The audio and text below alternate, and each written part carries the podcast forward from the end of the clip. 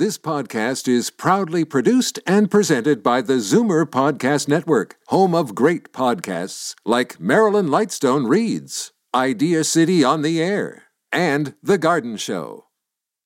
You're listening to an exclusive podcast of Fight Back on Zoomer Radio, heard weekdays from noon to one. Now, Fight Back with Libby Snymer on Zoomer Radio.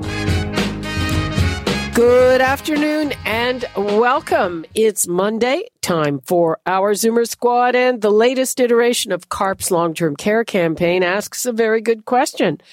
Premier Doug Ford promised and actually did crack down on big box stores breaking the rules last weekend, and it happened swiftly once they decided to do it. I'm going to come down on them like an 800-pound gorilla. If they aren't following the protocols, they aren't following the guidelines. Well, that seems to be in stark contrast to what happens when nursing homes are in violation. We've seen inspectors' reports ignored and homes themselves complain that when they really need help, it takes too long because the bureaucracy kicks in and starts dotting I's and crossing T's instead of reacting on an emergency basis. By the way, today's Ontario numbers include 27 deaths in long-term care. Also, we've had a look at the government's specific guidelines for triage, which you just heard about in Bob's News. In other words, who would get scarce treatment resources if our hospitals are overwhelmed? And the question is, will that disadvantage older people? The numbers to call: 416-360-0740, toll-free 1-866-740-4740. And now let's bring in our Zoomer Squad. David Kravitz, Vice President of Zoomer Media and Chief Marketing Officer at CARP. Bill Van Gorder, Interim Chief Policy Officer at CARP. And Peter Mugridge, Senior Editor of Zoomer Magazine. Hi, everyone. Hi, Libby. Hi, everyone. Let's deal with these guidelines that were just leaked this morning. The NDP is making a big deal that they are so-called secret, as is this disability rights group.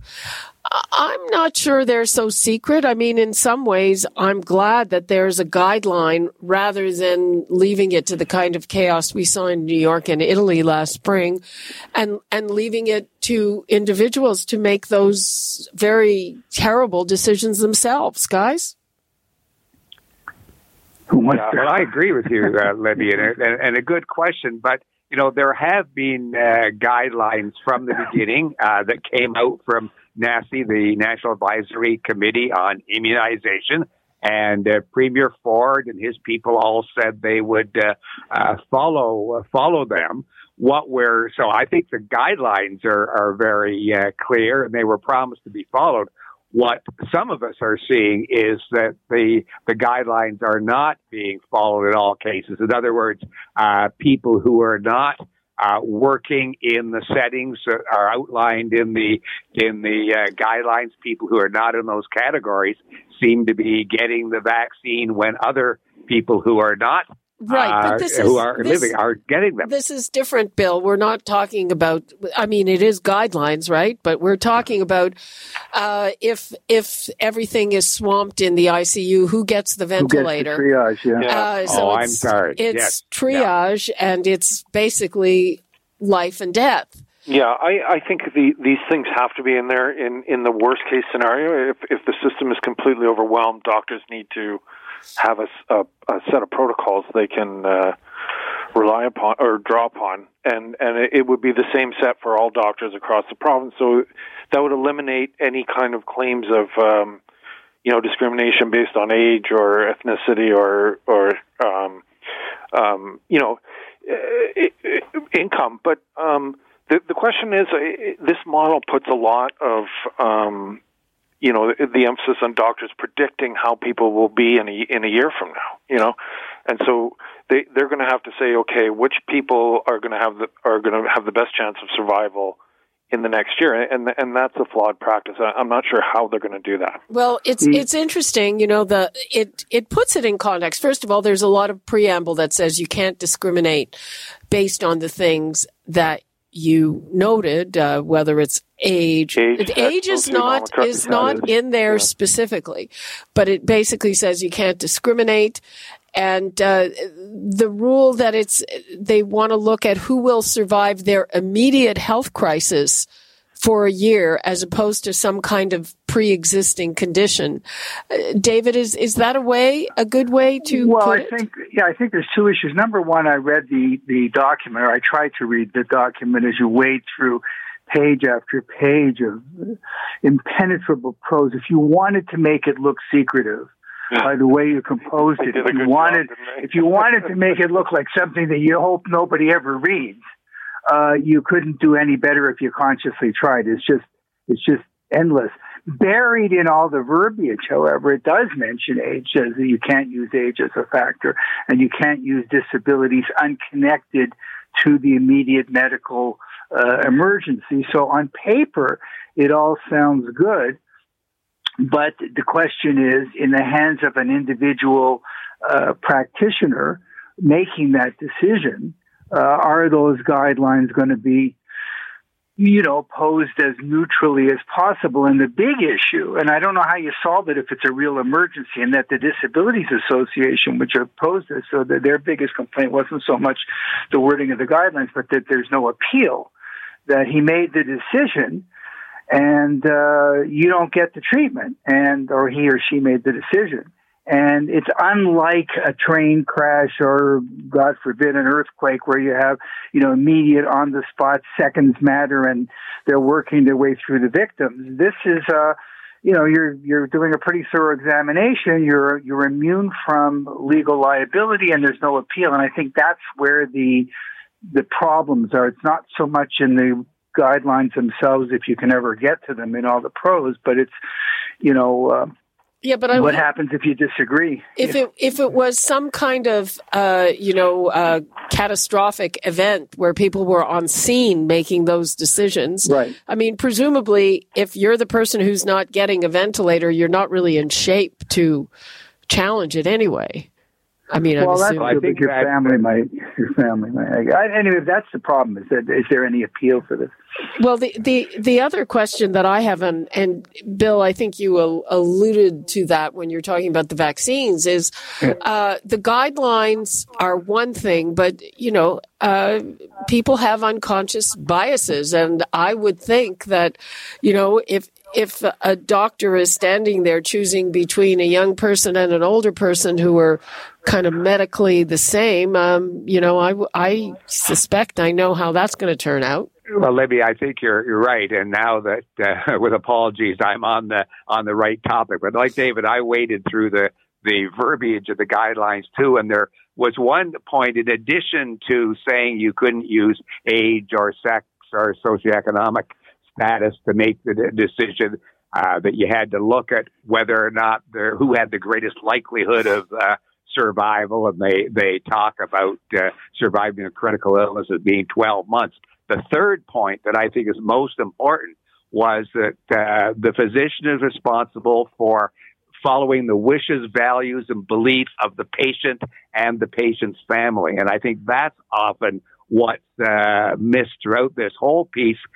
We keep making decisions for older adults, for patients, and not with them and with their families. And I think if that was done, if there was a discussion, there are cases where the patient would want to be involved and maybe would have a different opinion than the medical guidelines would say. And to us, that's the real key.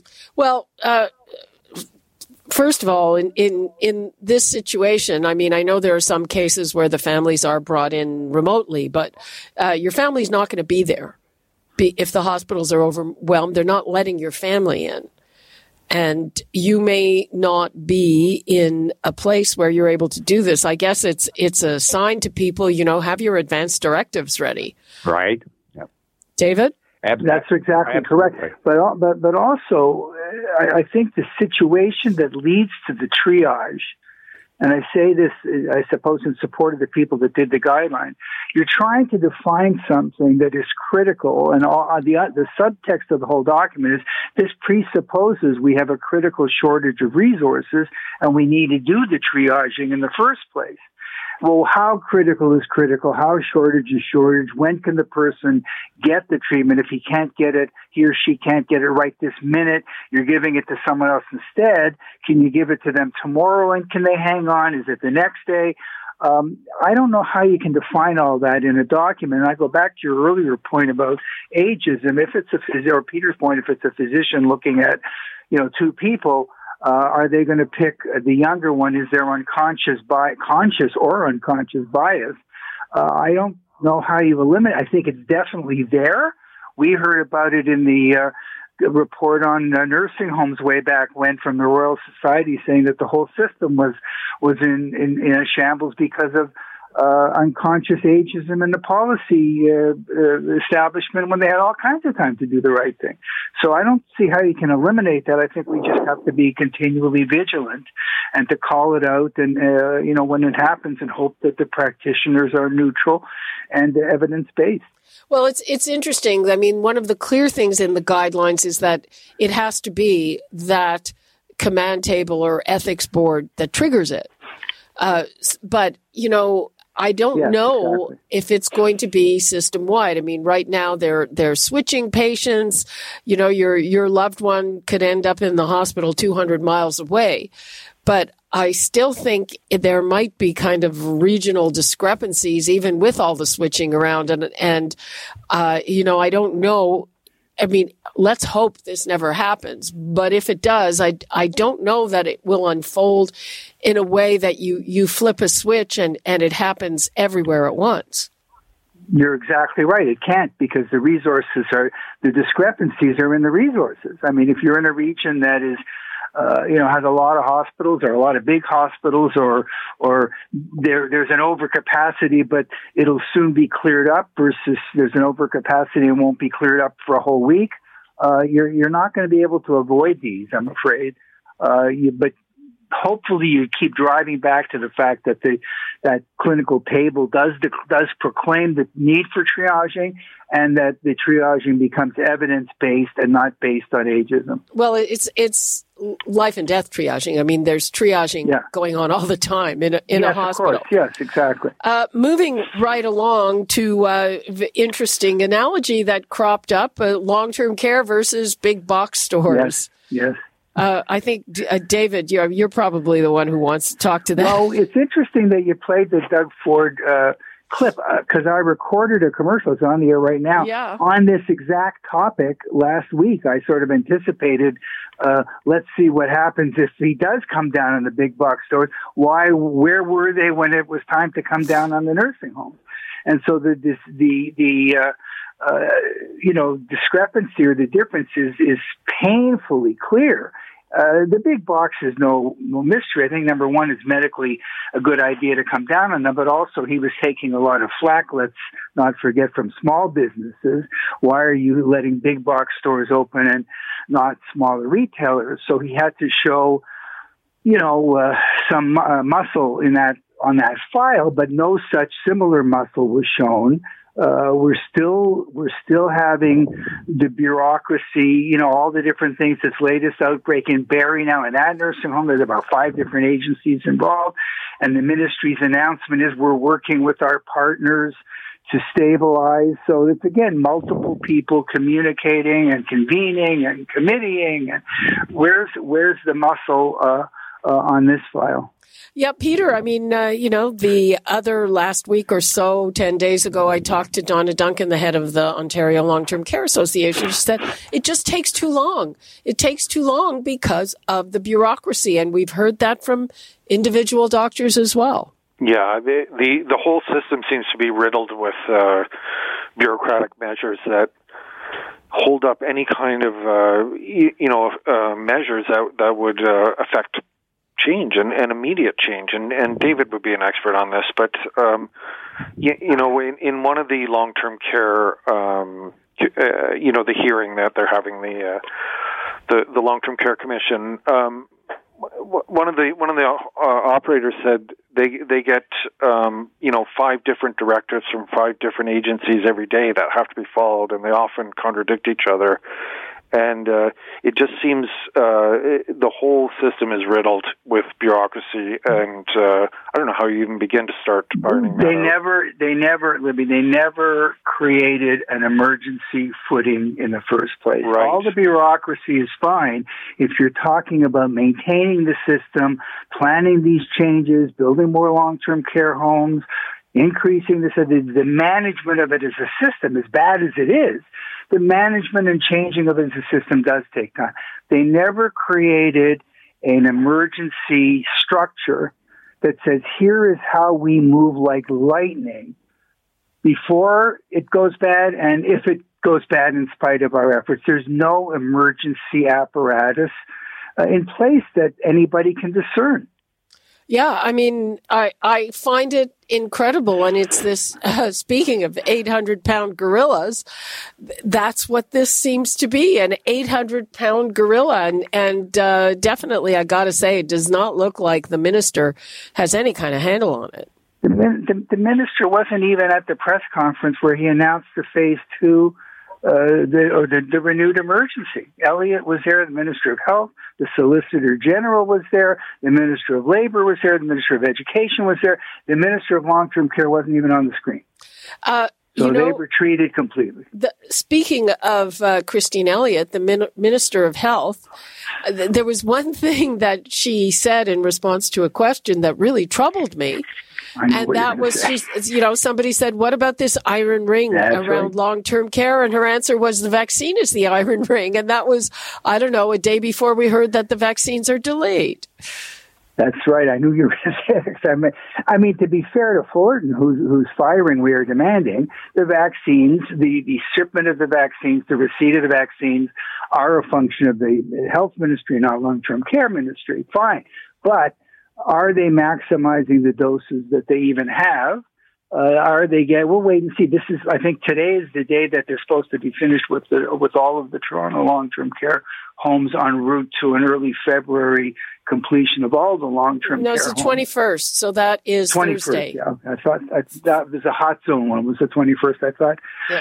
So, but anyway, we're here in the same week. This week they're supposed to be finished. We'll see how they do. But getting back to the 800-pound gorilla, they are operating with the bureaucracy they have and the procedures that they have. They never stepped outside that system to create an emergency apparatus, let's say, and that's why they keep they're always a day late and a dollar short. Always, they're always responding late. And they're David, waiting. Would you say that was the minister's?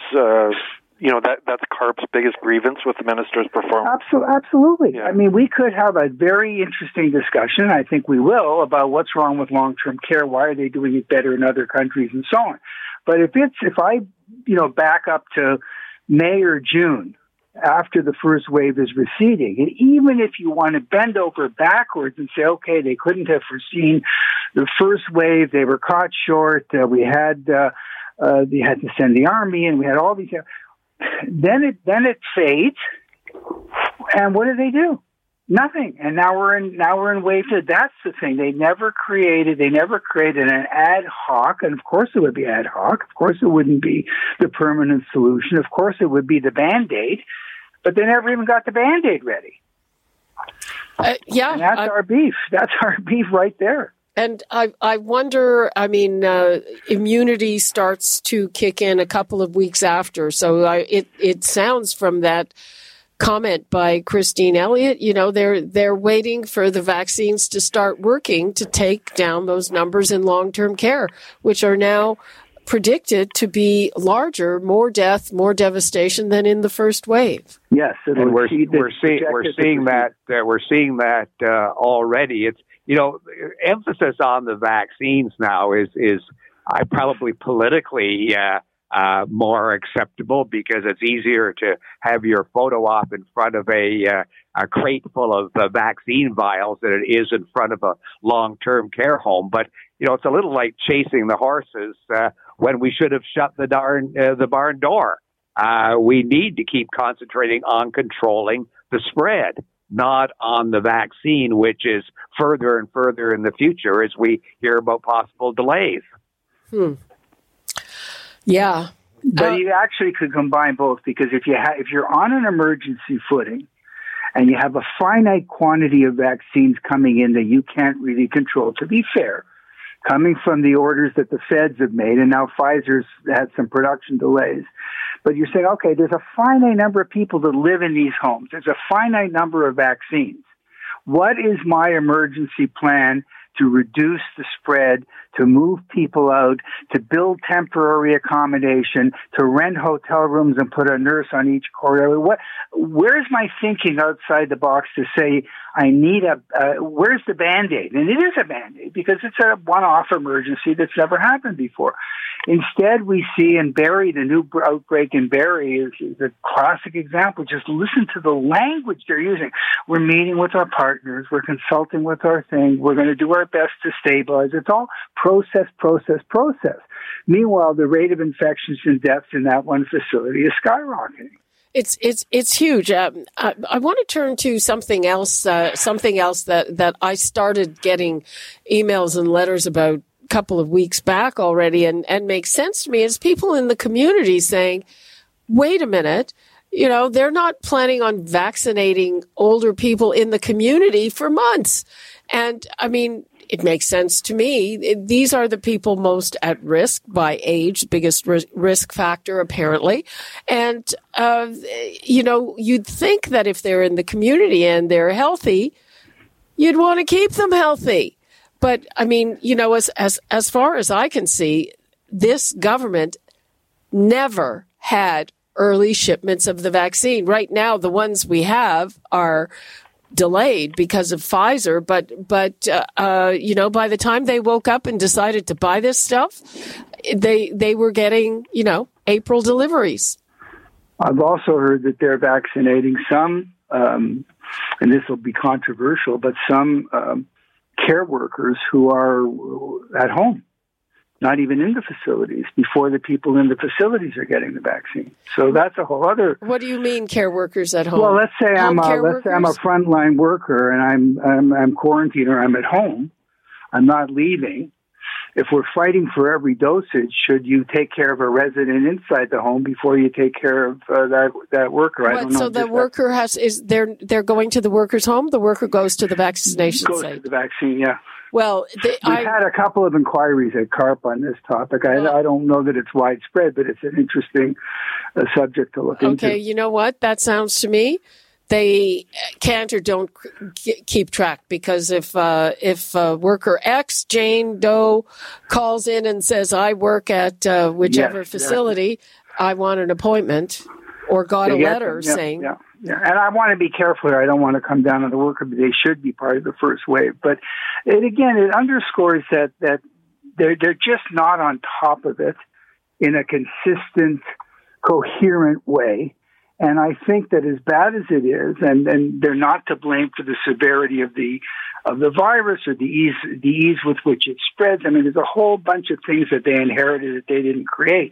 But the response has been so mediocre and so late and so fragmented and so disorganized that I think we are entitled to be upset, especially if you look at, you know, other jurisdictions. If you look at nursing homes, we see what's going on in, you know, places like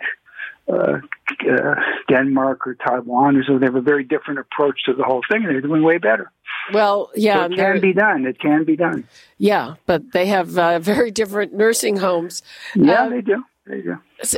Getting out of Ontario for a second here. So Alberta is relaxing its restrictions. That's what they're talking about doing, and it's making the BC people very uncomfortable because of the flow of people between those two provinces, as has always happened historically. So why? And people right across Alberta are asking why. At this point, we see what's going on both in their province and elsewhere. Would anybody talk about lifting restrictions when you look at any of the charts and see that the number of cases and almost all the measurables are higher than they were back in in May, and people are flabbergasted by those kind of suggestions. Mm-hmm. And there were some cases in New Brunswick, I think, record cases. Those numbers look puny to us, of course. They're small numbers comparatively, but in New Brunswick, they're seeing a huge surge of yesterday, I believe it was 32 cases in one day, which is 10 times as much as they were having on a daily basis a week ago. And this is concentrated in one northern part of the province. So really, they're really concerned about that and talking about shutting down the entire province, just like we've done in Ontario now. Okay, we've got to start wrapping things up. David, I think you're close to 6,000 signatures on the long-term. We'll pass that this week. We're about, I think, 5,800, high 57s. And it's still going strong, and we're still getting so many comments along with the signatures. It's all on carp.ca. You can see the petition. You can see the level of outrage here, and it's really reached the point now that I think it's permanently ensconced as an election issue. Peter, what are you looking at for the next week? Well, in apropos of the Alberta opening up a bit. Premier Horgan in BC has